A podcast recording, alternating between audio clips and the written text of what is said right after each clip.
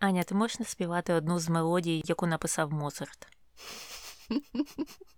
Ну, оперу співати я не буду, але турецький марш постараюся. Та-да-да-дам, та-да-да-дам, та-да-да-да-да-да-да-дам, там-там-тарам, там-там-тарам, там-там-тарам, там-там-там. Овації, будь ласка. Молодець, справилась. А я думала, ти заспіваєш мелодію до пісні про абетку. A, B, C, D, E, F, G. До речі, це ж не тільки про абетку. Е, Так, і про це ми поговоримо десь через дві хвилини.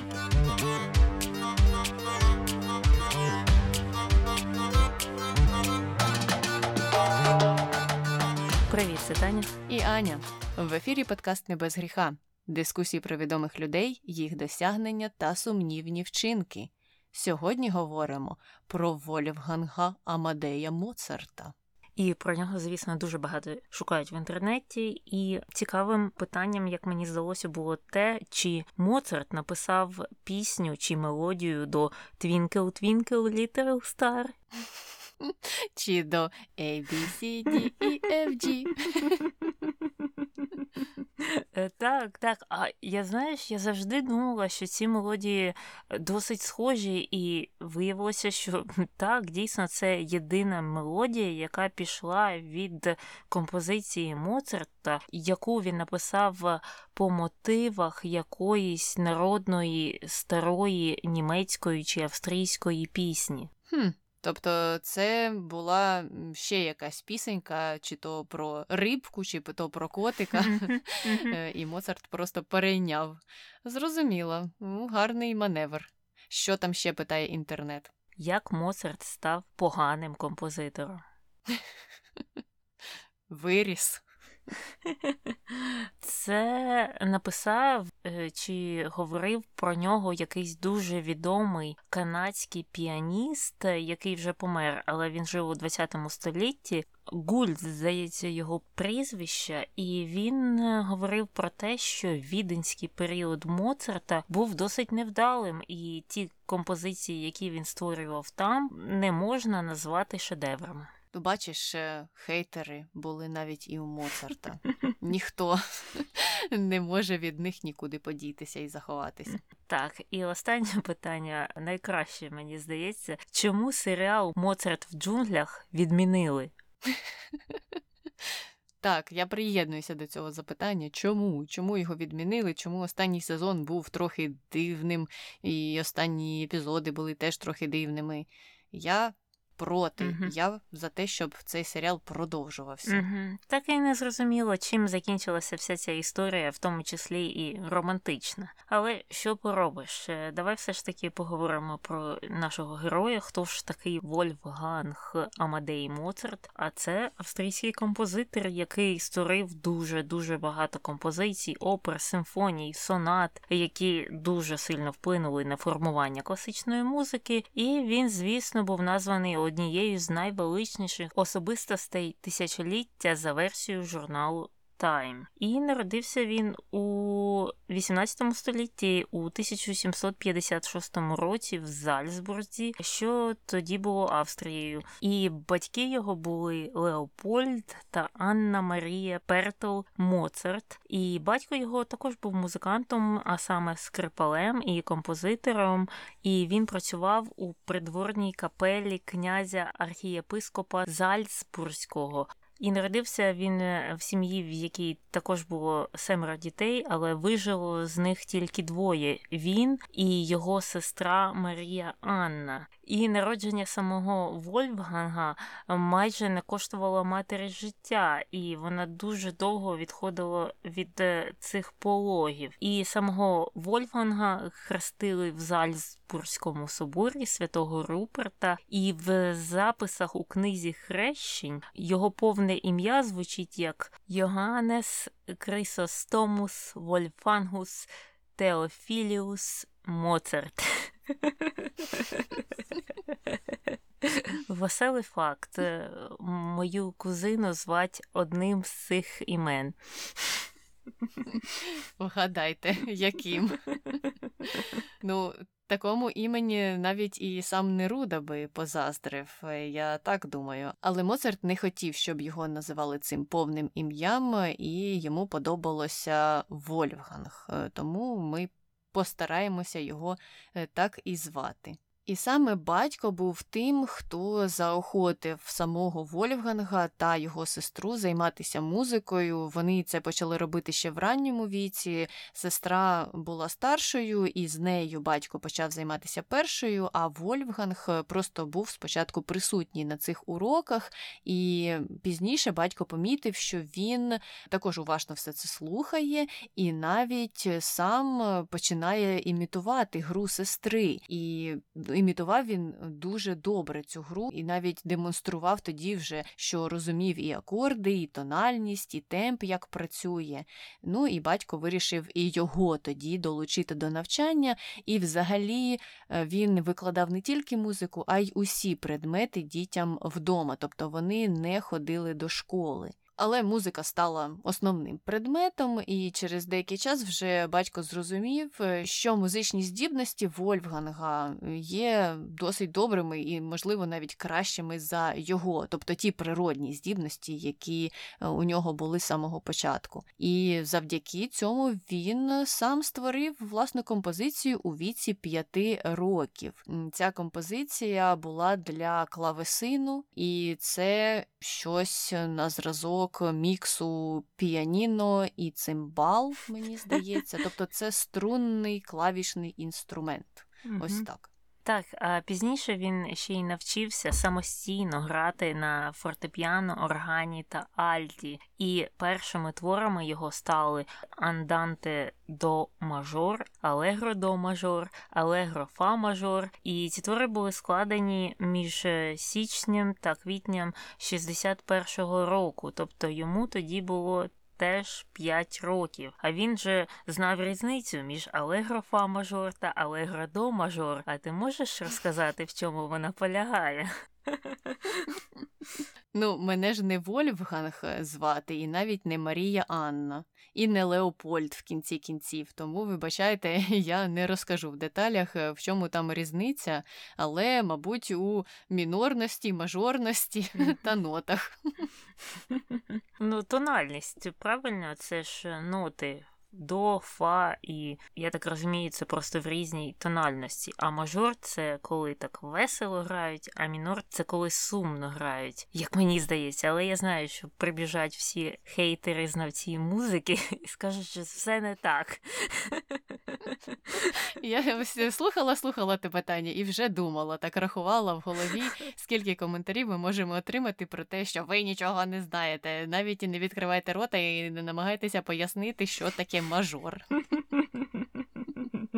Ну, добре, тоді будемо рухатися далі з нашою біографічною довідкою. І саме про навчання Вольфганга батько його робив дуже великий акцент не на теорії музики, а на тому, щоб практикувати різні вправи, які тоді публіка дуже сильно цінувала. І прикладом таких вправ було те, що Вольфганга навчили грати на клавіатурі піаніно, яка була накрита тканиною, а у нього в той час ще й були зав'язані очі, і йому вдавалося грати якісь свої композиції без помилок. А людям дуже подобалося за цим спостерігати. І через такий успіх з самого дитинства Вольфганг почав подорожувати з родиною і давати концерти разом з сестрою. І тоді вони вважалися вундеркіндами і давали навіть концерти при княжих дворах та імператорських судах у Відні та Празі. І людям саме те і подобалося, що це дуже малі діти, і вони так знаються на музиці. І щодо його сестри, про яку мені здається дуже мало згадують, вона була з ним на одному рівні або навіть на кращому рівні. Батько Леопольд у листуванні вказував, що от Марія Анна вона все грає. Що б я не дав, вона все може зробити, і це дуже талановита дитина, і в неї дуже яскраве майбутнє. Але історія склалася по-іншому, і зараз пам'ятають її молодшого брата. І мені здається, ми знаємо, чому так сталося. Так, е, чому не буде подкасту про Марію Анну? Угу. Але повертаємося до подорожей родини Моцартів. Е, вони поїхали у Відень, де і сам Вольфганг, і його сестра Марія Анна грали для імператорської родини. І цей концерт тоді тривав кілька годин. А діти, як ми пам'ятаємо, були ще досить малими, і вони вже могли виконувати стільки композицій на бездоганному рівні. І тоді на тому концерті вони як імпровізували, так і грали вже готові твори. Але на відміну від е, своєї дружини Марії Терезії, імператор Франц І все не міг заспокоїтися. Йому хотілося продовження тієї програми, продовження того бенкету, і він е, просив постійно Вольфганга продемонструвати ще більше і більше трюків. І малий Вольфганг е, там і одним пальцем грав, і на вкритій тканиною клавіатурі також грав. Ну і вся родина була настільки зачарована грою, е, що навіть імператриця посадила нібито Вольфганга собі на коліна і дозволила поцілувати себе в щоку. А в кінці, після того концерту, вона подарувала Вольфгангу і Марії Анні е, якісь е, гарні прикрашені костюми, і це було, звичайно ж, успіхом. До речі, ще крім цього, ходять е, інші історії. Невідомо наскільки вони правдиві, але кажуть, що саме під час того візиту Вольфганг познайомився познайомився з Марією Антуанеттою, uh теж малою. І Вони там гралися всі разом у палаці, і Вольфганг нібито впав, та допомогла йому піднятися. І він сказав, що вона йому дуже подобається, і він обов'язково одружиться з нею, коли виросте. uh Я також читала цю історію в багатьох джерелах, але я не знаю, чи є якісь підтвердження чи ні. Ну а діти продовжували подорожувати з батьками, і у них був також сильно напружений графік, і час часто хворіли вони через це, і їм навіть довелося зупинити е, виступи на деякий час. Але після цього концертний тур відновився, і вони поїхали до Мюнхена, Парижу, Лондона, Амстердама і до інших європейських міст. І в одному з цих міст Вольфганг навчився грати на органі навіть. І за словами його батька, священники, коли почули цю гру, вони ледь не померли від захоплення. opunha. Né?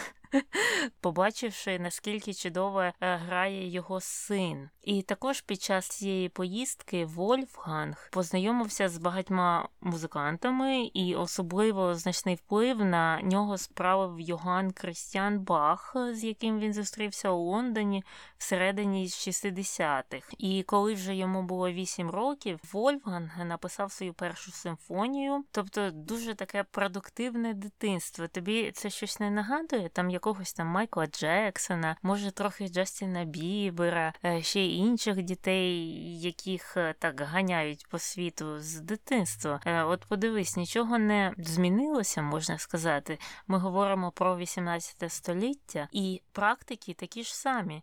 Батьки бачать в дітях якісь таланти, якісь схильності і прагнуть їх монетизувати. Ну а тобі здається, його батько правильно робив, що з дитинства навчав його музиці, його сестру музиці, і потім возив е, їх по королівських і імператорських дворах. Ти думаєш, що треба було навпаки ослабити цей вплив, чи як робити?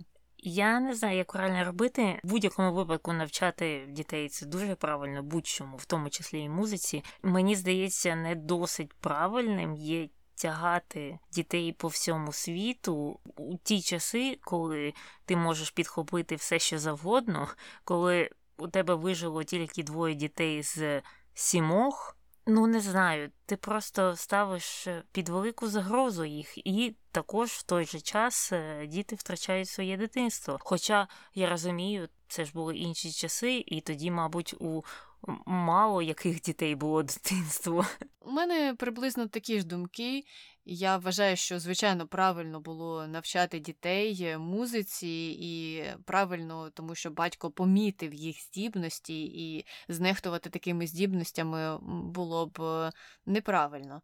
Але те, що вони хворіли у подорожах, і усі ці розповіді про постійне переміщення Європою, мене трошки це все лякає, мабуть. Але продовжуємо, продовжуємо подорожі, тому що із Лондона Моцарти поїхали в Париж, де Вольфганг написав свої перші чотири сонати для клавесина і скрипки. А концерти, які вони давали разом з сестрою, викликали великий ажіотаж. Вони виступали навіть перед Людовиком XV у Версалі, і це був святвечір, тобто це був якийсь важливий концерт. Ну крім того, що вони виступали перед Людовиком.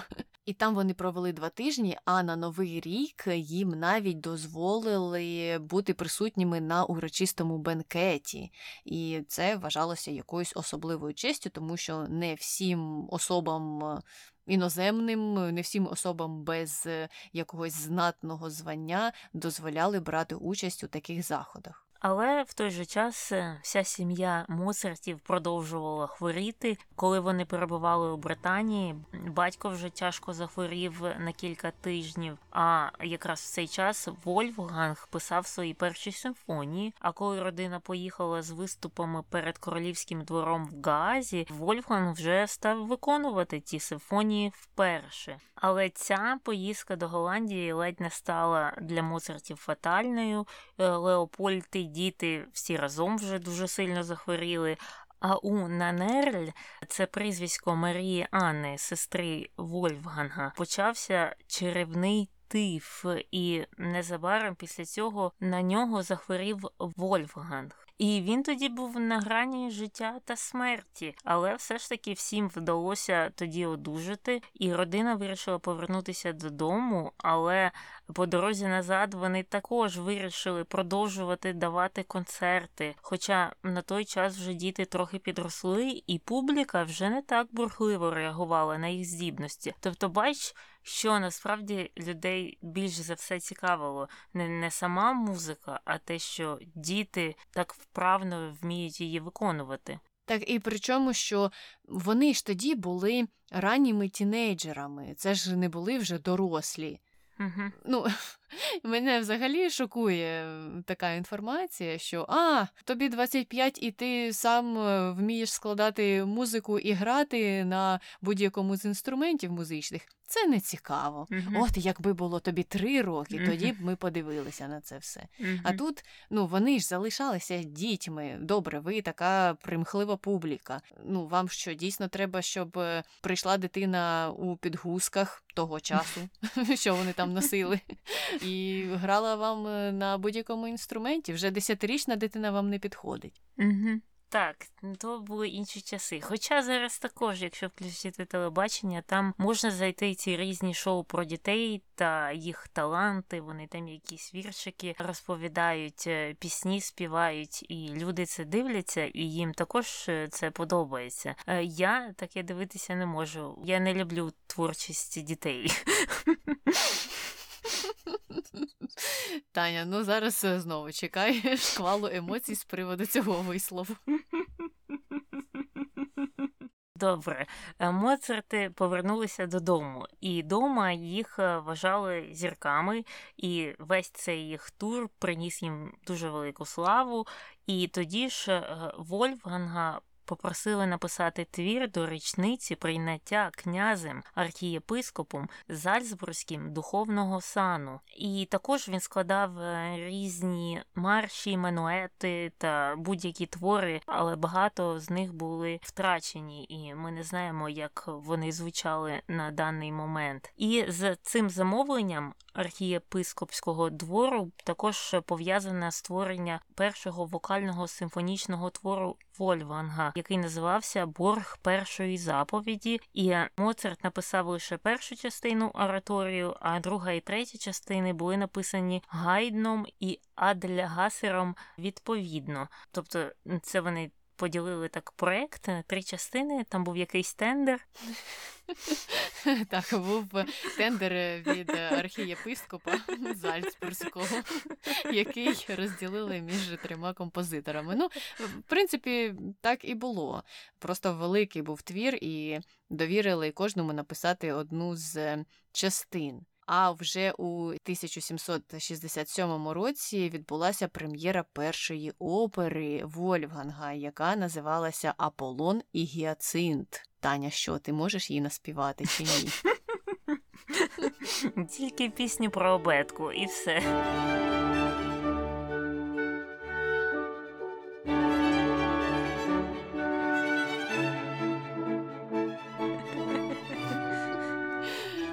Зрозуміло. А ось е, студенти університету Зальцбургу могли це зробити, бо вона виконувалася саме е, в їх театрі. Але це, звичайно ж, не був пік його кар'єри. Далі було більше, тому що того ж року його запросили на весілля доньки е, Марії Терезії та Франца І, отих, е, які були дуже вражені виступом Вольфганга і його сестри. Але та донька, і це не була Марія Антуанета, захворіла на оспу і померла. Прямо перед весіллям Вольфганг із сестрою тоді вже прибули на те весілля, яке мало відбутися, і вони також захворіли, тому що це була якась е, епідемія локальна, і дуже тяжко захворіли. Вольфганг, наприклад, навіть на кілька днів втратив зір, і ця хвороба складно проходила у нього. Ну і після цієї невдачі е, на весіллі, яке не сталося,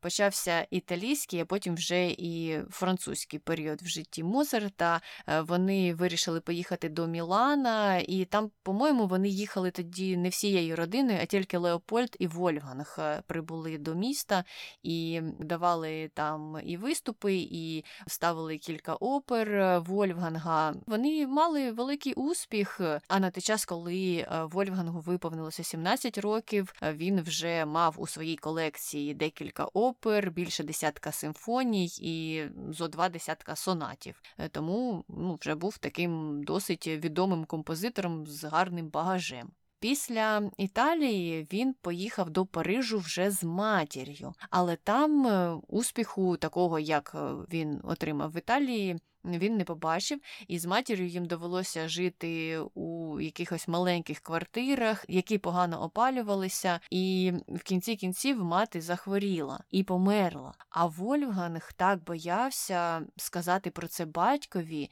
що не міг це зробити протягом довгого часу, і в кінці кінців попросив свого друга передати цю новину батьку.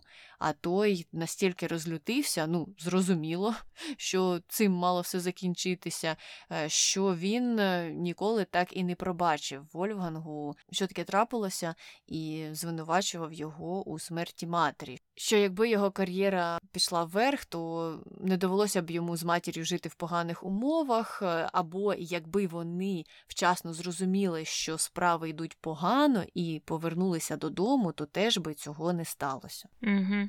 Але після цього Моцарт вирішує повернутися до свого рідного Зальцбурга і там починає працювати придворним органістом і пише там дуже багато робіт для будь-яких інструментів, е, і створює і симфонії, і балетні номери, і концерти фортепіанні, тобто будь-що. Через декілька років він переїжджає до Мюнхена, де ставить оперу Ідоманей, яка стала дуже важливою віхою у його кар'єрі і продемонструвала його майстерність в оркестровці та речитативі.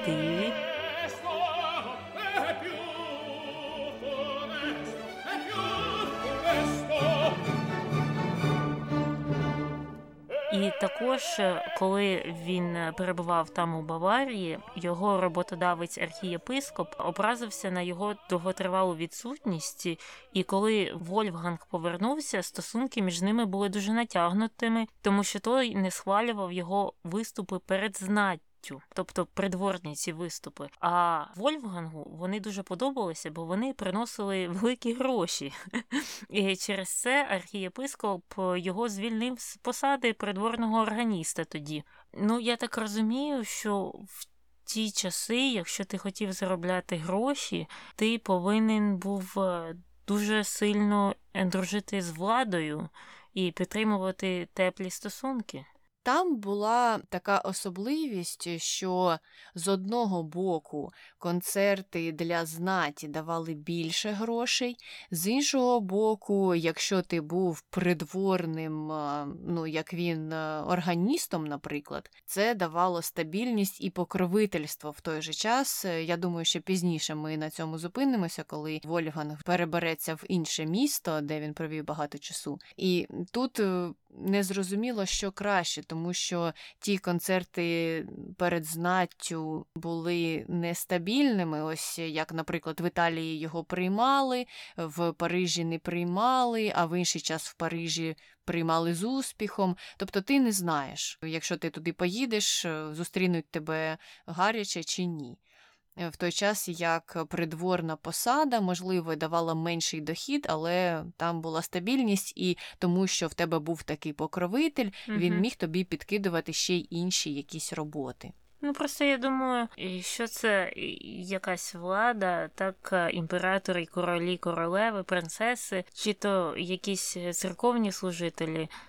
Це в принципі на ті часи було одне і те ж саме, бо церква була дуже сильно пов'язана з державою. Тобто, що так, що так, ти повинен був би підтримувати якісь е, добрі, хороші стосунки з цими організаціями. Е, ну так, звичайно, звичайно, якщо ти хочеш забезпечити собі гарне майбутнє. Але у Зальцбурзі цього не трапилося, і, до речі, Моцарту там взагалі не подобалося, тому він і сам був не проти того, що його звільнили. Після цього ж він вирішив переїхати у відень, там його добре прийняли, і він ем, там вже сподівався, що стане і відомим піаністом, і зможе викладати, і таким чином е, про його творіння заговорить все більше людей, і він е, здобуде ту славу, до якої він прагнув. Ну і ось говорячи про різного роду покровителів, саме у відні Моцарт познайомився із людиною, яка керувала придворною бібліотекою. Його звали Готфрід Ван Світен, і у нього було багато книг, пов'язаних з музикою, також багато творів Баха, Генделя та інших відомих на той час композиторів. І з його подачі Вольфганг почав розширювати розширювати свій репертуар, писати в стилі барокко, і, начебто, йому це тоді вдавалося. Крім того, він працював в ті часи ще й над оперою, яка називалася Викрадення із Сералю, і її прем'єра відбулася у 1782 році. У відні вона людям сподобалася, і пізніше її вже стали грати і по всій Німеччині. Але незважаючи на це, Моцарт все ще не був отим авторитетним композитором, яким він прагнув стати, тому ще був е, час або місце для розвитку. Угу. І доказом того є те, що коли Моцарт прагнув отримати посаду при дворі і стати вчителем музики принцеси Елізабет, йому це не вдалося, тому що імператор вирішив призначити на цей пост Антоніо Сальєрі, тому що вважав його кращим викладачем співу. І Моцарта це дуже засмутило. Він вказував у своєму листуванні, що ось для того імператора нікого не існує, крім Сальєрі. Він так трохи, начебто, образився на це, що в той же час вказує на те, що Моцарт на ті часи ще не був музикантом чи композитором першої величини.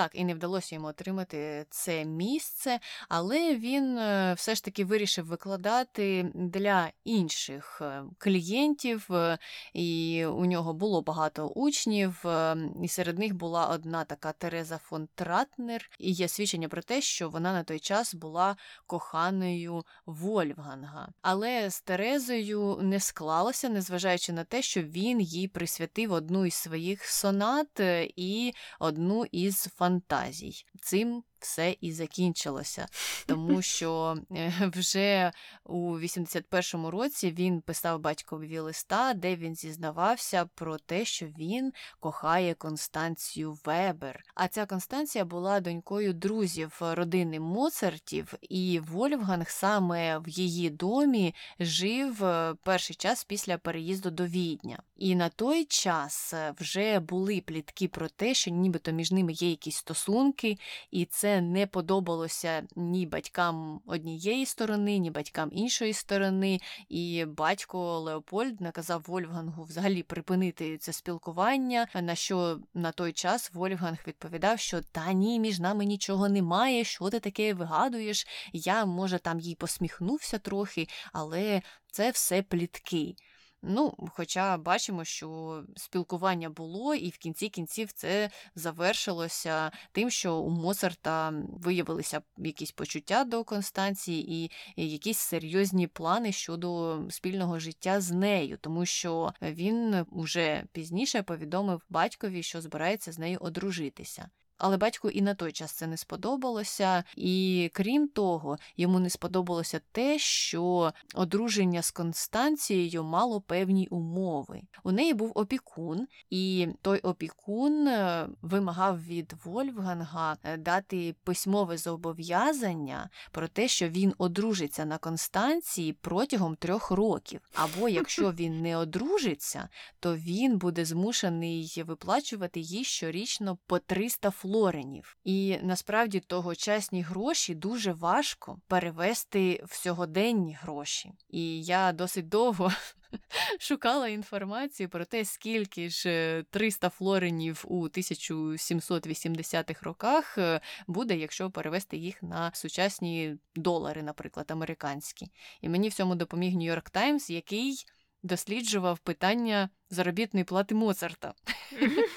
І там вони теж е, намагалися перевести ці гроші. Правда, це було у 89-му році. Я знайшла якусь архівну статтю, і потім мені з грошей 89-го року треба було все вже перевести на гроші 21-го, але то вже було легше. Ну і я прийшла до суми в 5,5 тисяч доларів. Тобто він мав би їй це виплачувати щорічно до її смерті чи до якогось іншого строку? Я тут е, не зовсім це зрозуміла, чи там був якийсь термін, тому що термін на одруження був. Е, там була умова про три роки, тобто одружися протягом трьох років або виплачуй щорічно по 5,5 тисяч доларів.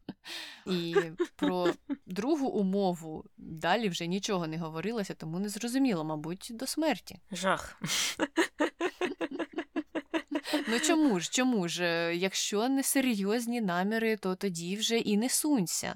Так вони могли відмахнутися від кавалерів, е, в чиїх планах е, не було весілля. Угу. Так могли просто гарбуза йому дати і все. Я ось тут теж трохи не розумію, тому що, начебто, дві родини були проти цього шлюбу, але ніхто конкретно нічого не казав е, і нікому не відмовляв. Просто були такі підводні течії і підводні якісь бар'єри, які вони намагалися ставити Вольфгангу і Констанції. Угу. Ну і все ж таки Моцарт вирішив підписати цю заяву, але трохи пізніше Констанція розірвала її, сказавши, що та вона і так вірить е, Вольфгангу, і, начебто, той факт, що вона це зробила, їх дуже зблизило. Але деякі дослідники вважають, що все це було награно, щоб організувати зближення Моцарта з Констанцією, тобто награно перед батьками. Мені здається, що друга сторона, тобто сторона Констанції uh набивала ціну їй uh і ставила ось ці всі складні умови, щоб Моцарт навпаки хотів з нею одружитися, і це нібито насправді було їх кінцевою ціллю.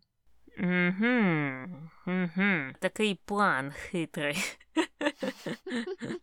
Е, ну і батько е, Вольфганга також так вважав. Е, він казав, що це просто родина Констанції, хоче її видати за Вольфганга тільки заради грошей. І все ж таки, і після цього був проти весілля. І я так розумію, що Батько думав, що батьки Констанції знали, що у Вольфганга є майбутнє як е, професійного композитора-музиканта, і він буде заробляти багато грошей у майбутньому, і що та сім'я, от вона дивиться якраз у майбутнє. Може він зараз не такий багатий, і може він і не може виплачувати по тих 5,5 е, тисяч доларів на рік але через декілька років, може через п'ять, обернеться щось на краще.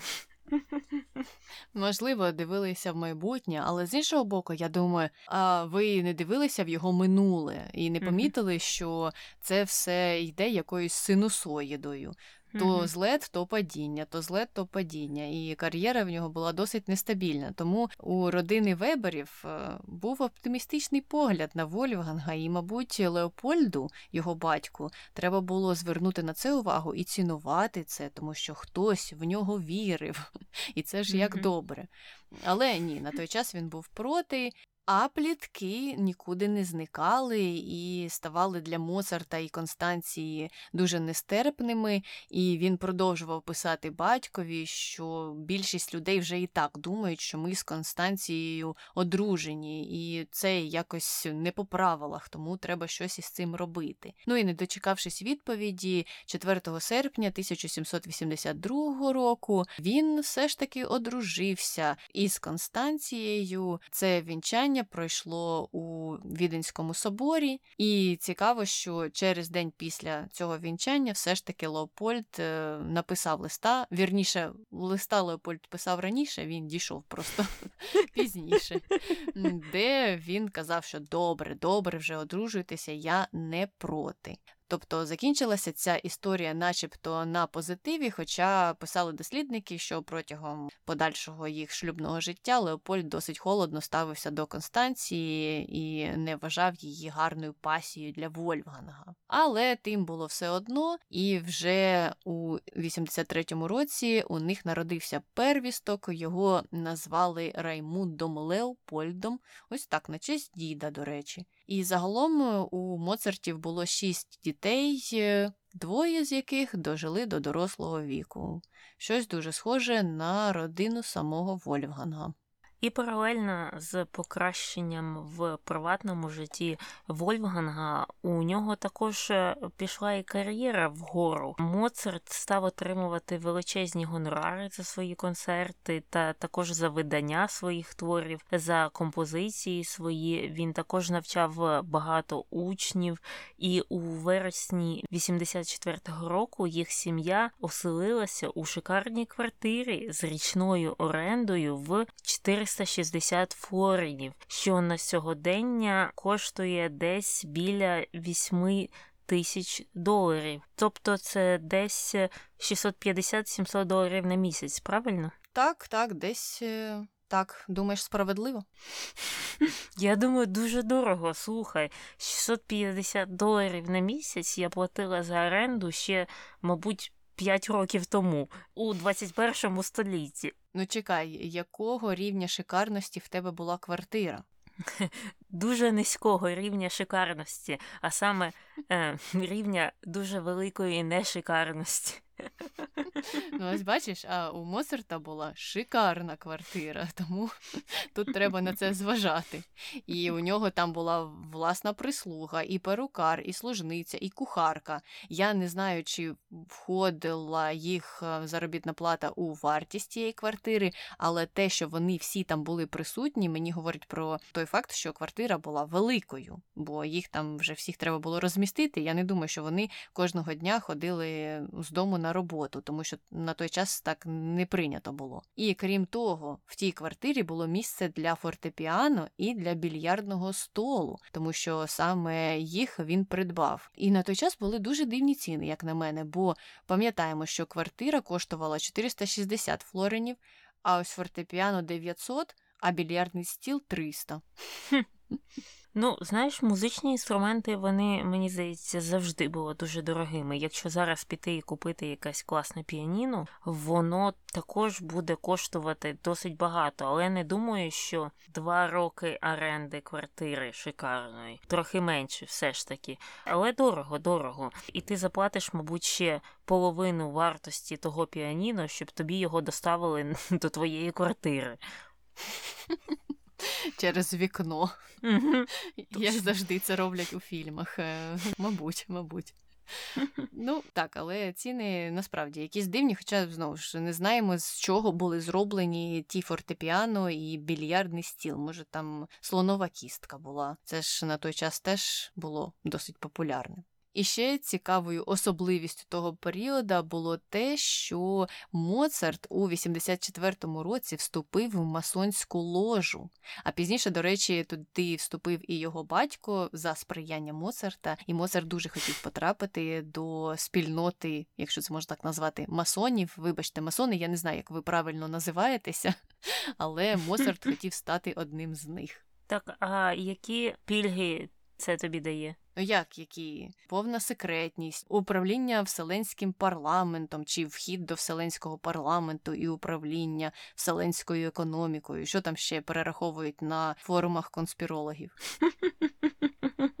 Управління вселенським капіталом, але ці ролі віддають тільки євреї. Моцарту не пощастило, тому е, потім його справи, мабуть, і пішли вниз. Ну і в той же час Моцарт знайомиться з ще одним відомим композитором, якого звали Йозеф Гайдн, і між ними зав'язується хороша дружба, і Моцарт навіть присвячує Гайдну свою збірку з шести квартетів. І ці квартети викликали суперечливі оцінки у віденських поціновувачів. Однак сам Гайден їх зацінив і прийняв цей подарунок з великою повагою. І згодом Гайден зустрівся з батьком Вольфганга і хвалив дуже його сина, сказав, що дуже полюбляє його творчість. А самого батька це, звісно ж, дуже порадувало, коли хвалять його сина, в якого він там з трьох років е, вкладав все, що можна, і возив його по всій Європі.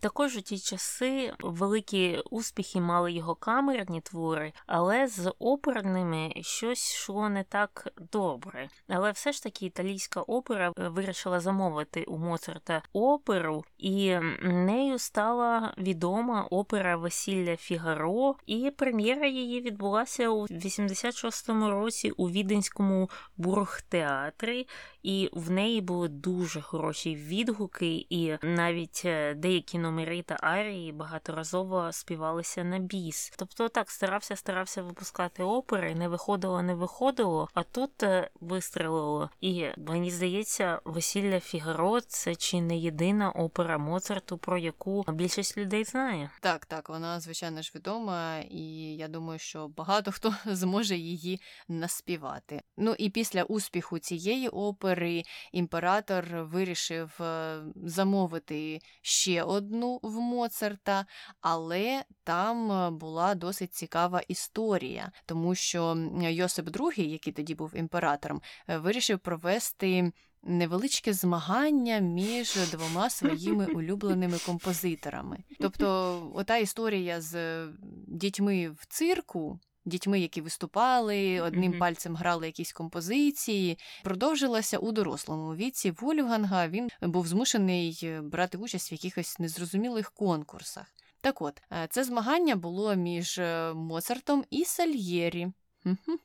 І воно полягало в тому, що кожен з них мав написати одноактну оперу на тему театрального закулісся. Моцарт мав скласти оперу на німецьке лібретто, а Сальєрі на італійське. Ну і в кінці кінців е, Моцарт е, склав оперу, яка називалася Директор театру. Сальєрі склав оперу, яку він назвав спочатку музика, а потім слова, і перемогу у цьому змаганні присудили Сальєрі начебто його опера була більш ємною, і вона отримала кращі відгуки від аудиторії. І з одного боку, дослідники кажуть, що, мабуть, Моцарт небагато часу приділяв своїй опері, тому що він на той час паралельно займався написанням весілля Фігаро. А я тут е, можу внести свою конспірологічну теорію, і вона полягає в тому, що ну Йосип II, звичайно ж, не міг е, визнати переможцем оперу, яка написана на німецьке лібретто. Чого це раптом? Він е, однозначно хотів, щоб перемогла опера, яка була написана на італійське лібретто. Ось і всі докази, які в мене є. Тобто ти хочеш сказати, що несправедливі тендери були і у 18 столітті. Я хочу сказати, що Йосипу II було, мабуть, е, дуже нудно, і він не знав, чим себе зайняти, і тому це знущався з композиторів. Ще й давав їм паралельно другу оперу складати між усім цим суперництвом. Але в кінці кінців варто зауважити, що Моцарт отримав від імператора гонорар за свою оперу, а Сальєрі за свою. І у випадку Моцарта він становив 50 дукатів, це 7 тисяч доларів приблизно на сьогоднішній день. А Сальєрі отримав 14 е, тисяч доларів, і теж було дуже важко перевести, тому що ті дукати ходили всюди, і вони були різними, і золотими, і срібними. Але в кінці кінців, мені здається, я визначила правильний тип дукатів і правильний метал, з якого вони були на той час зроблені. І тому довіртеся мені, бо потім я ще порівнювала дукати з флоринами, і все зійшлося. Так, а чим відрізняються дукати від флоренів? Вони просто на різних територіях ходили? Вони ходили на різних територіях, е, також вони могли обмінюватися, тому що угу. я знайшла документ, е, але це вже було трохи пізніше, і це був Бетховен і він приймав mm-hmm. оплату і в тій, і в тій валюті. І там е, вони трошки порівнювалися. Потім я пішла назад, вже теж знайшла матеріали про те, як е, вони співвідносилися у часи, коли Моцарт жив, і теж знайшла інформацію про те як е, композитори отримували заробітну плату і в тій, і в тій валюті. Тобто, можливо, від міста залежало від uh території. То були такі часи. Я пам'ятаю, коли читала про Америку, так е, у кінці 18 століття так там ходили ж всі валюти Європи. Там були і голландські гроші, і німецькі, і французькі, і якісь іспанські. Тобто, все ходило на одних і тих же територіях, і це так заплутало людей, що вони вирішили вести американські американський долар, бо не знали, як цим обмінюватися. Ну, зрозуміло, бо я витратила досить багато часу на те, щоб е, дізнатися, що скільки коштує, тому можна уявити, коли тобі хтось підсовує якісь свої гроші, які ти ніколи не бачила, що ти не знаєш, е, чи вони мають якусь вартість. Але хоча б отримали якусь заробітну плату за е, ту участь в конкурсі і Моцарт, і Сальєрі. Тому і на цьому дякуємо. Після ж успіху весілля Моцарт спочатку планував поїхати до Англії і навіть хотів влаштуватися на роботу при дворі, і він для цього почав вивчати англійську мову, тому що він її погано знав. Але його батько все зіпсував бо він вирішив, що він не буде нянчити внуків, що він не хоче доглядати за господарством, і тому молода родина, Вольфганг і його дружина Констанція не можуть просто так його покинути, займатися оцим усім. Ця подорож відклалася або не сталася, але сталася подорож до Праги, і вже звідти він писав своєму другові про успішність власної опери, казав, що її тут всі наспівують і грають на кожному кожному кутку, і це просто класно. Я почуваюся прекрасно, що моя опера звучить на всіх вулицях. Знаєш, що мене тут зацікавило? Батько Леопольд. І вся ця ситуація. Це ж е, були ті часи, коли кар'єра Моцарта, молодшого е, Вольфганга, була на висоті. Ось е, вийшла опера Фігаро, заплатили тут 50 дукатів, трохи згодом ще 100. І що вони не могли найняти ще до своєї там прачки, кухарки, і хто там у них е, ще не працював, ще й няньку, щоб доглядати тих двох дітей, що треба батька туди приписувати обов'язково. Мені здається, що за кухаркою треба, щоб наглядав батько вже. Тобто вони вважали, що прислуга не дасть собі раду, чи я не знаю, чому чому було таке рішення, тому що няньки в них теж були. Та й в кінці кінців, чому тих дітей не можна було з собою взяти. Моцарт вже в дитинстві подорожував Європою. Ну, звичайно, йому було важко, але на той час вони ж робили такі тури, а не просто їхали в одне місто. А тут mm він просто хотів е, на деякий час е, перебратися до Лондона і там осісти. Невідомо, чому вони так вирішили, і невідомо, чому те, що батько не схотів з ними співпрацювати, стало на заваді його подорожі. Але я читала про те, що біографи вважали, що це б не принесло йому великого успіху, тому що він і англійською не володів, і у нього було мало практики з тією публікою. Тому в кінці кінців вони прийшли до висновку, що успіх би не був гарантованим. Ну, не знав, так можна ж вивчити. Переїхав би і вивчив би. Ти, Таня, вже мені нагадуєш Леопольда.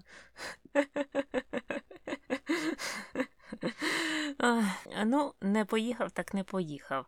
Але після успіху е, цієї опери Фігаро він отримав ще одне замовлення на нову оперу, і йому за це вже заплатили 100 дукатів. Тобто, пам'ятаємо, 14 тисяч доларів на наші часи. І цією оперою став твір Дон Жуан. Вольфганг став над нею працювати, але під час е, цієї роботи у нього помер його батько Леопольд, і ця подія дуже шокувала Вольфганга, тому що, звісно, він дуже був близьким зі своїм батьком, і батько завжди його підтримував і давав якісь настанови та поради. І тут е, він так раптово помер. А сама прем'єра опери Дон Жуан відбулася у 87-му році, і вона пройшла з найгучнішим значнішим успіхом. Після цього Моцарт вже вирішив повернутися до Відня і отримав там посаду імператорського камерного композитора і музиканта, і зарплата його там становила 800 флорнів, тобто 16 тисяч доларів на наші часи. І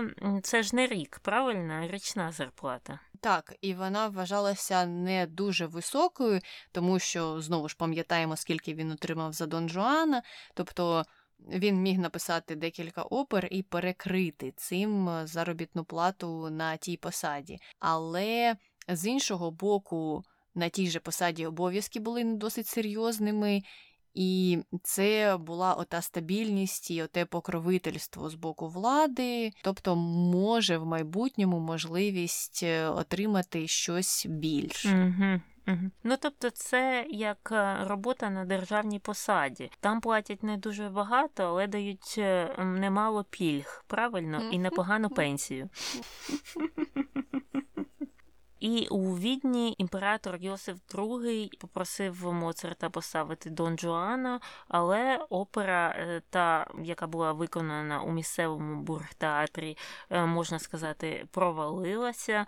Публіці вона не дуже сподобалася, і за цю свою роботу він отримав всього 50 дукатів що також гроші немаленькі були, але сам Моцарт розраховував на щось більше. І через е, те, що не сталося, як гадалося, фінансове становище Моцарта різко погіршилося, у нього почали накопичуватися борги. Е, не дивно чому. Кухарка, нянька, квартира, піаніно за не знаю скільки 50 тисяч доларів.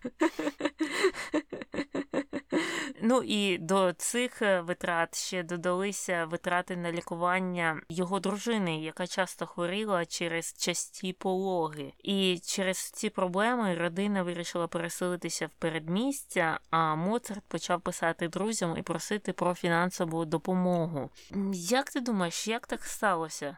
Як тоді виживали люди, які були не при дворах, е, які не виступали перед імператорами, які були ремісниками та селянами. І якщо у нього такі проблеми були з фінансами, як жили інші люди?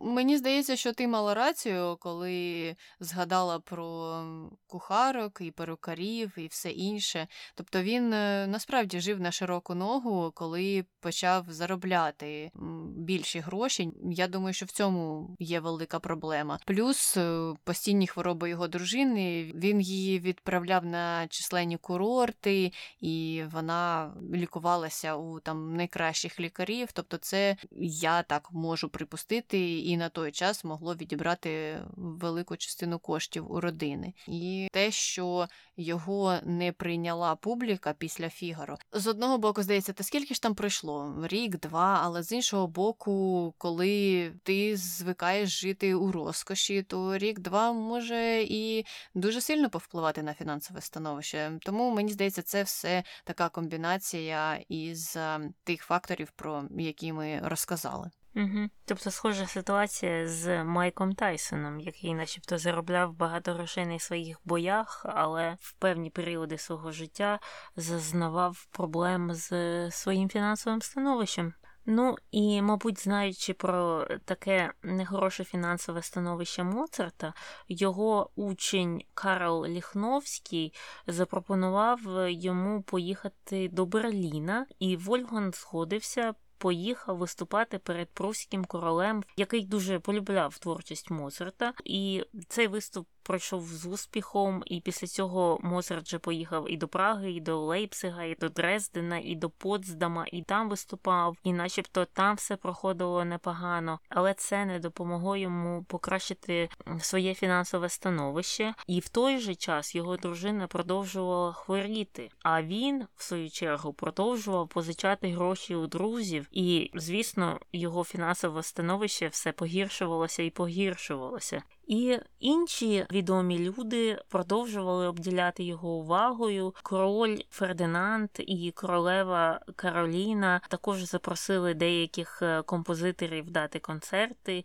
і ними був Сальєрі, і також Йозеф Гайден. Але Моцарта вирішили не запросити, і, звісно, він на цьому не міг заробити ніяких грошей. Після цих е, невдач з королем та королевою йому все ж таки вдалося вдалося у 91-му році дати декілька успішних концертів під керуванням Антоніо Сальєрі. Він також намагався отримати посаду другого капельмейстера, бути заступником Сальєрі, але це йому не вдалося. І після цього він вже став клопотати з проханням призначити його на неоплачувану посаду асистента капельмейстера кафедрального собору святого Стефана. І там е, його прохання за задовольнили, і Моцарт отримав цю посаду. І важливою вона була тому, що вона надавала йому право стати капельмейстером після смерті важко хворого капельмейстера Леопольда Хофмана. Але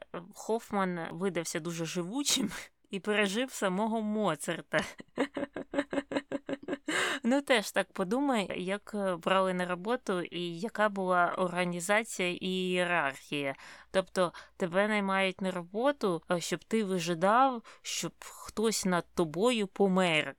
Так, ну щось в принципі схоже буває і на деяких інших державних посадах, і на сьогоднішній день. Тому чого дивуватися, що це існувало у XVIII столітті.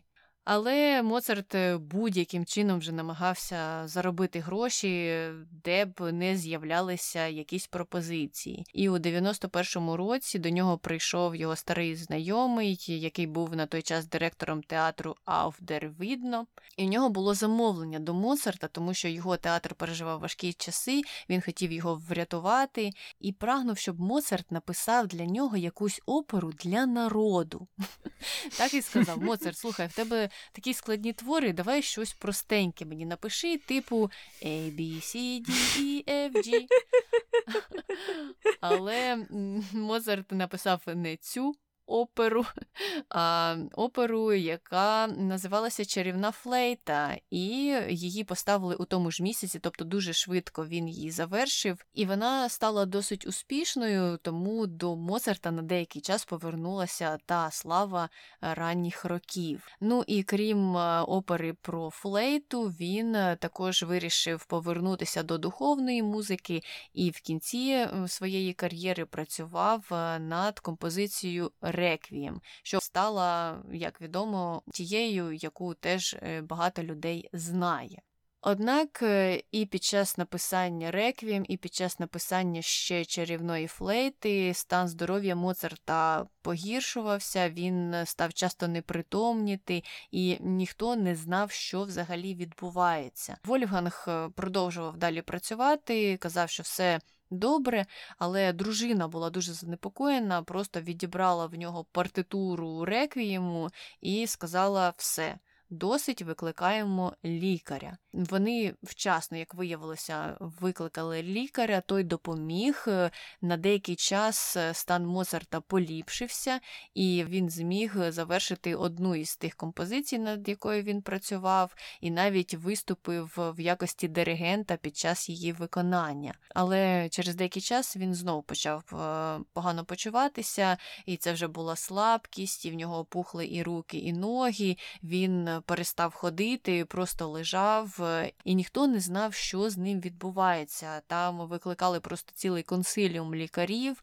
які не могли поставити Моцарту діагноз. І коли Моцарт був вже лежачим, тобто він не підводився з ліжка, його доглядала протягом деякого часу його своячка Софі Вебер, і вона, до речі, залишила досить е, детальні мемуари, е, які досліджували пізніше, але там в кінці кінців знайшли багато неточностей, тому що були свідчення і дружини, і своячки, і всіх інших, хто був навколо Моцарта на той час, щодо того, що ж відбувалося з ним. Своячка описувала цей стан як е, сильну слабкість, е, і також вона казала, що йому робили кровопускання часто, яке було непотрібним і недоречним. Ну, лікарі просто не знали, що робити, і зрозуміло, що робили те, що знали. Ну і в кінці кінців е, діагностували йому гостру ревматичну лихоманку. На той час е, вона вважалася смертельною хворобою, ну але кейс Моцарта цікавив не тільки тогочасних лікарів, е, про нього говорили і сучасні лікарі, багато хто досліджував цю історію, і якраз вони брали за основу ті мемуари і Софі Вебер, і усіх інших, хто на той час про це щось писав. І вже сучасні е, лікарі сказали, що так, це була лихоманка, але причиною смерті могла стати якась хронічна хвороба, наприклад, е, ниркова недостатність, яка була ускладнена інфекційним захворюванням, чимось крім лихоманки. Лихоманка була вже таким просто остаточним явищем. І багато спеціалістів вважають, що це могла бути стрептококова інфекція або якась інфекція верхніх дихальних шляхів, і таким чином вона спричинила всі оті проблеми у подальшому. Ну і в кінці кінців, 5 грудня 1791 року, Моцарт помер. Так і закінчилося його життя, так і не дописав він свій реквієм. Так, і помер він у 35 років, тобто дуже молодим. І нарешті ми переходимо до контроверсій, і перше стосується його поглядів на вигодовування дітей. У нього було таке переконання, що дітей не треба готувати груддю або грудним молоком, і що треба їх годувати тільки водою, тому що саме так годували його і його сестру, коли він був малим. Так е, і робили з його дітьми, але його акушерка та свекруха благали його, благали просто дайте тим дітям грудного молока, і він е, в кінці кінців згодився. Але, наприклад, його первісток помер вже через два місяці після народження. І як ми пам'ятаємо, у нього вижило тільки двоє дітей із п'яти. Звісно, не можна сказати, що це все було пов'язано з тим, що їх годували тільки водою, бо там ходило стільки болячок, що можна було померти від будь-чого але просто дивно, звідки йдуть такі переконання з однієї сторони, а з іншої сторони.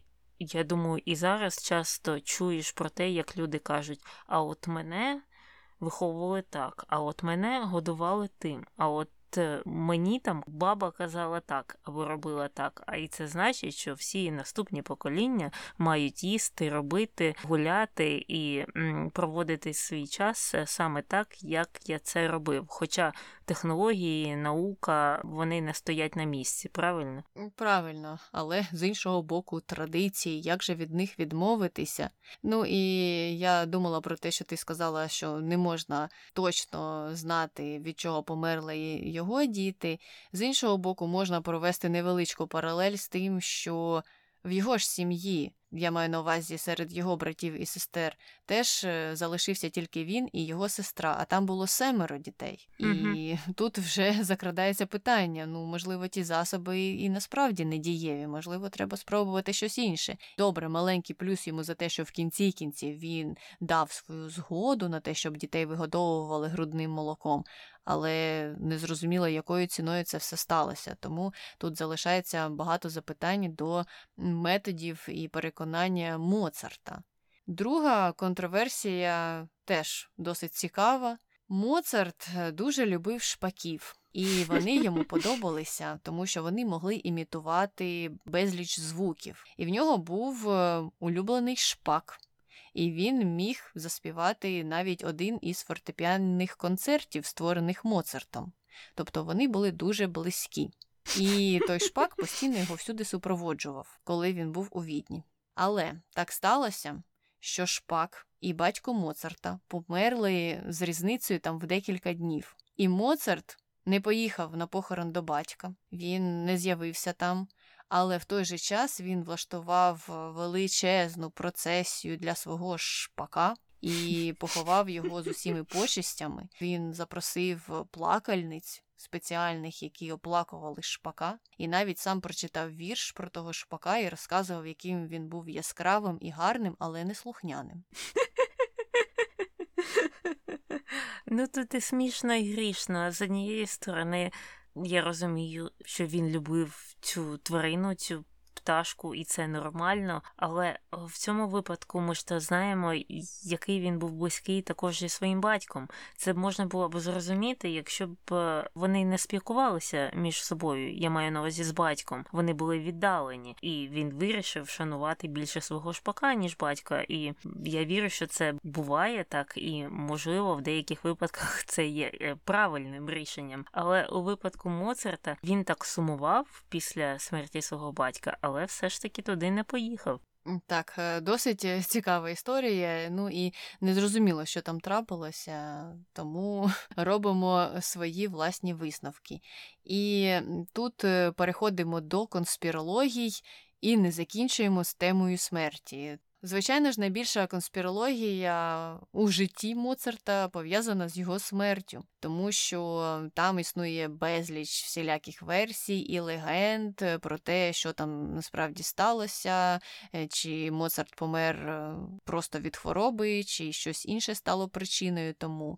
І серед е, тих легенд велике поширення набула одна. І вона набула поширення через те, що існувало багато творів, в тому числі був і твір Пушкіна, Моцарт і Сальєрі, і драма Пітера Шеффера. Потім фільм навіть зняли Амадей, здається, називається, де драматизували ці події. І та конспірологія була пов'язана з тим, що саме Антоніо Сальєрі отруїв Моцарта, і таким чином він помер. Але абсолютна більшість вчених вважає, що ні, Моцарт все ж таки помер природним шляхом, тобто ніхто його не труїв насправді, і немає доказів, що Сальєрі був причетний до цієї історії. І я от ще що думаю. Сальєрі за життя його і за життя Моцарта вважався більш успішним або угу. більш навіть статусним, ніж Моцарт. Так, зрозуміло, що Моцарт був таким вундеркіндом, і він багато чого створив, і пізніше його знали вже як більш відомого композитора, ніж Сальєрі. Але серед сучасників Сальєрі мав більше поваги і більше статуса, ніж Моцарт. Е, навіть е, із того, що ми розповіли, це стає зрозумілим. І Моцарт часто сам жалівся на те, що ось всюди Сальєрі, цей Сальєрі, всі люблять Сальєрі, а я як. Тому мені не здалося, що у Сальєрі навіть був би мотив для того, щоб угу. це зробити. Так, а як ти думаєш, чого і звідки пішли ці чутки? От чого Пушкін вирішив таке написати?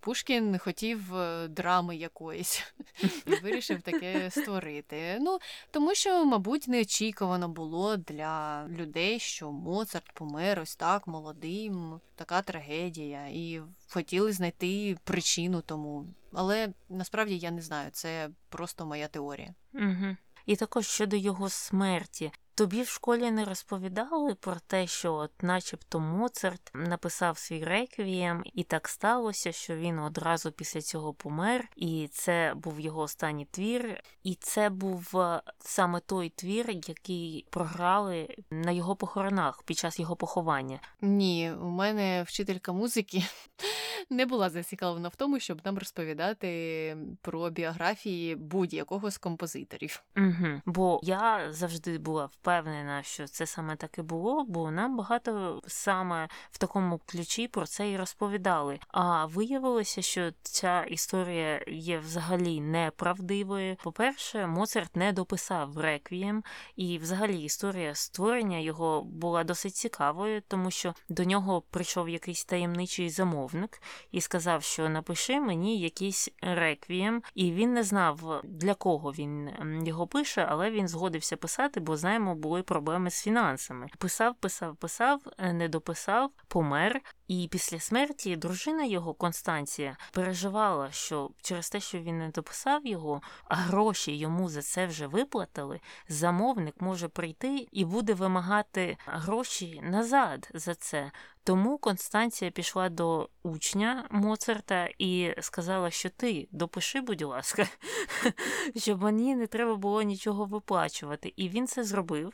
І це означає, що реквієм був наполовину написаний Моцартом, а наполовину його учнем. І сучасні дослідники не можуть встановити, яка частина була написана ким. І Потім згодом виявилося, що цим замовником був ніякий там не Сальєрі, що є одною із легенд, і ні будь-хто інший. Це був син Амера Відня, який е, любив замовляти композиції у когось і потім видавати їх за свої. Тобто таким плагіатором він був. А у нього якраз тоді померла жінка. І він замовив у Моцарта, хай він напише реквієм. Я програю його там на похованні дружини, чи коли там його грають, і скажу, що це я написав. Отак от. Ну і Констанція потім про це дізналася, хто це був, і через декілька років, чи там через 10 років після смерті вже Моцарта вона добилася, щоб той син мера зізнався, зізнався, що це не він написав той реквієм, щоб е, віддали всі заслуги саме Моцарту. Ну а друга частина щодо поховання, чи грали той реквієм на похоронах Моцарта чи ні. Ні, його не грали, там грали інший реквієм, а саме реквієм Моцарта грали на похованнях е, Шопена і якогось ще іншого відомого композитора, я зараз не згадаю.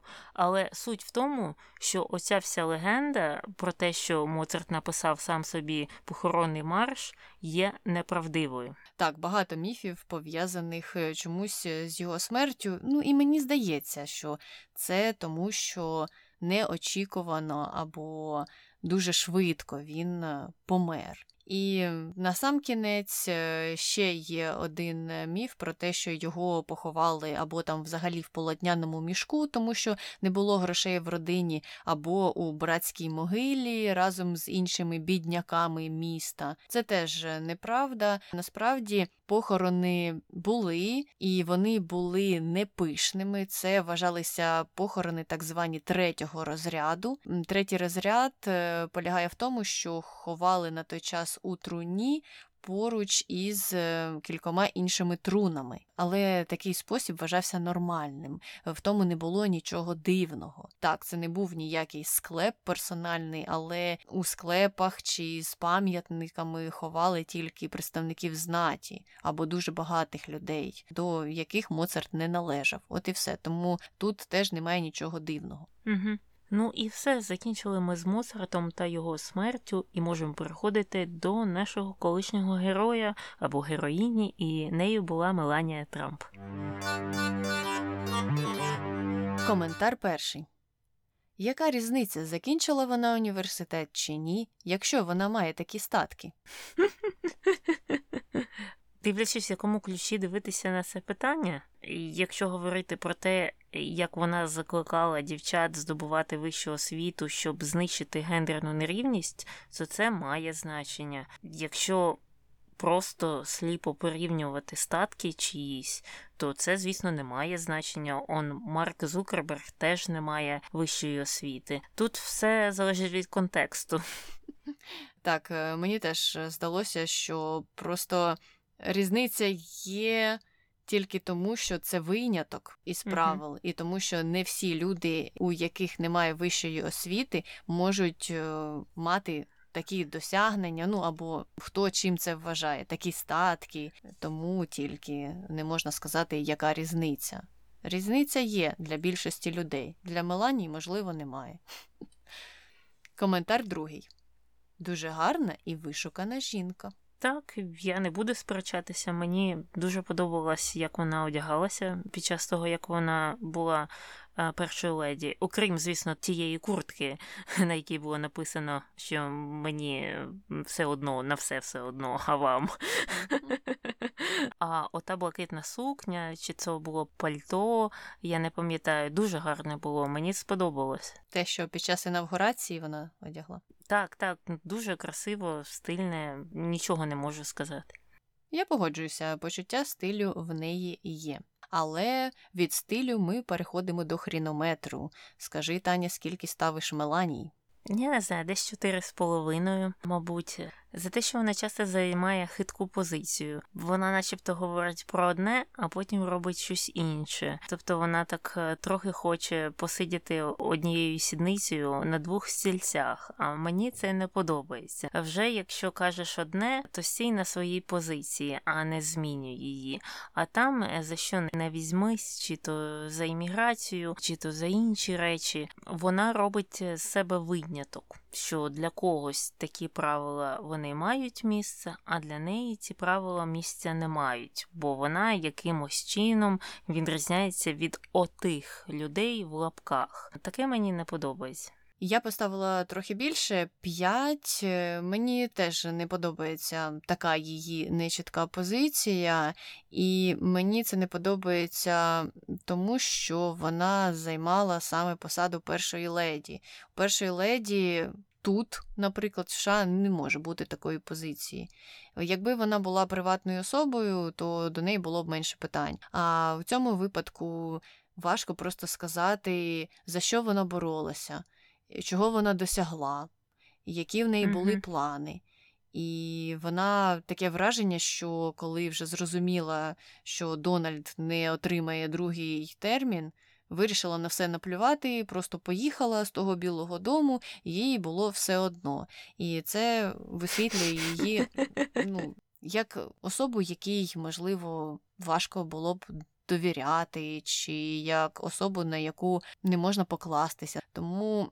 У мене такі трохи змішані емоції щодо Мелані. Ну і звичайно ж, е, оці всі історії про те, що її треба врятувати, і те, що насправді вона проти усього, що вірить Дональд, е, це неправда, тому що є багато інтерв'ю, в яких вона підтримує Дональда і каже, що він робить все правильно, і вона цілковито поруч з ним стоїть завжди і знає, де про що він каже, і це для неї не є якимось шоком чи трагедією.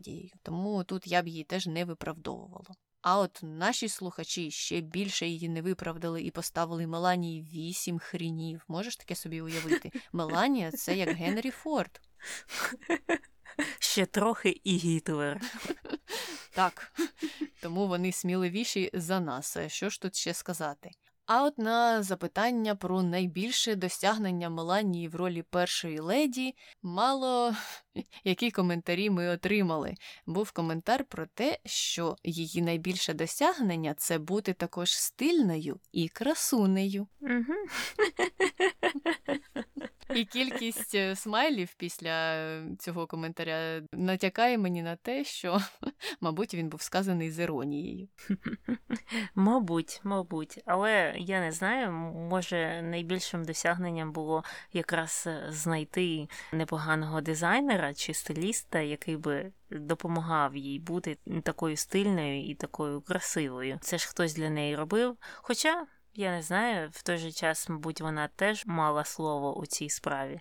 Мабуть, е, але смішно, що ти згадала про стиліста, тому що є свідчення журналістів про те, що саме в останній період е, своєї каденції, як першої леді, вона займалася складенням фотоальбому. Тобто вона хотіла чи видати якийсь е, фотоальбом. Я не знаю, яка там була тематика, але Це було все, що її цікавило. Це її спадщина, якийсь невиданий фотоальбом, який її цікавив на той час більше, ніж проблеми дітей іммігрантів, більше ніж усілякі там урагани чи ще якісь е, жахливі природні явища, які ходили по території США.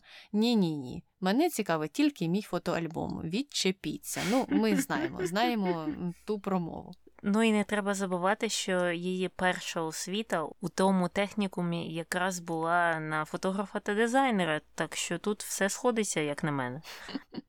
Це точно. Ну а на запитання про те, чи купили б наші слухачі товари виробництва Меланії чи товари від Меланії, 27% сказали, що так, але 73% відповіли, що ні. Цікавий, цікавий поворот. Мені згадалися товари Іванки Трамп. Пам'ятаєш, вони були досить популярними, але е, якраз тоді, коли батько її став президентом, то всі ці або велика частина цих товарів потрапили у стокові магазини і продавалися з великою знижкою. Так, я бачила фото різні, і там такі ціни були, типу, 3 долари чи 2 долари за якийсь Мгм. одяг. Тому цей поворот не приніс успіху бренду Іванки. Ну і Меланії б також, мабуть, е, не приніс би. А ми будемо прощатися, тому що це все про Меланію. А ви беріть участь в наших опитуваннях, е, заходьте на сторінку в інстаграм, там ми публікуємо сторіс, і ви можете сказати, що думаєте про Моцарта, наприклад. Також е, можете залишити свої коментарі на Ютубі і відгуки на Apple подкастах. Ну і все на сьогодні. З вами була Таня. І Аня, почуємося. Бувай! Так, ти тут? Тут. Окей, бо в мене щось пропало, і ти з'явилася, і було так, наче ти не пропала. Наче це була пауза довжиною в три хвилини, і потім ти почала гульт, і так здається його звати. Йоганнес, Крисостомус, Вольфангус. Те... Я дуже рано почала сміятися, прийдеться все переговорити. Ну, з іменем.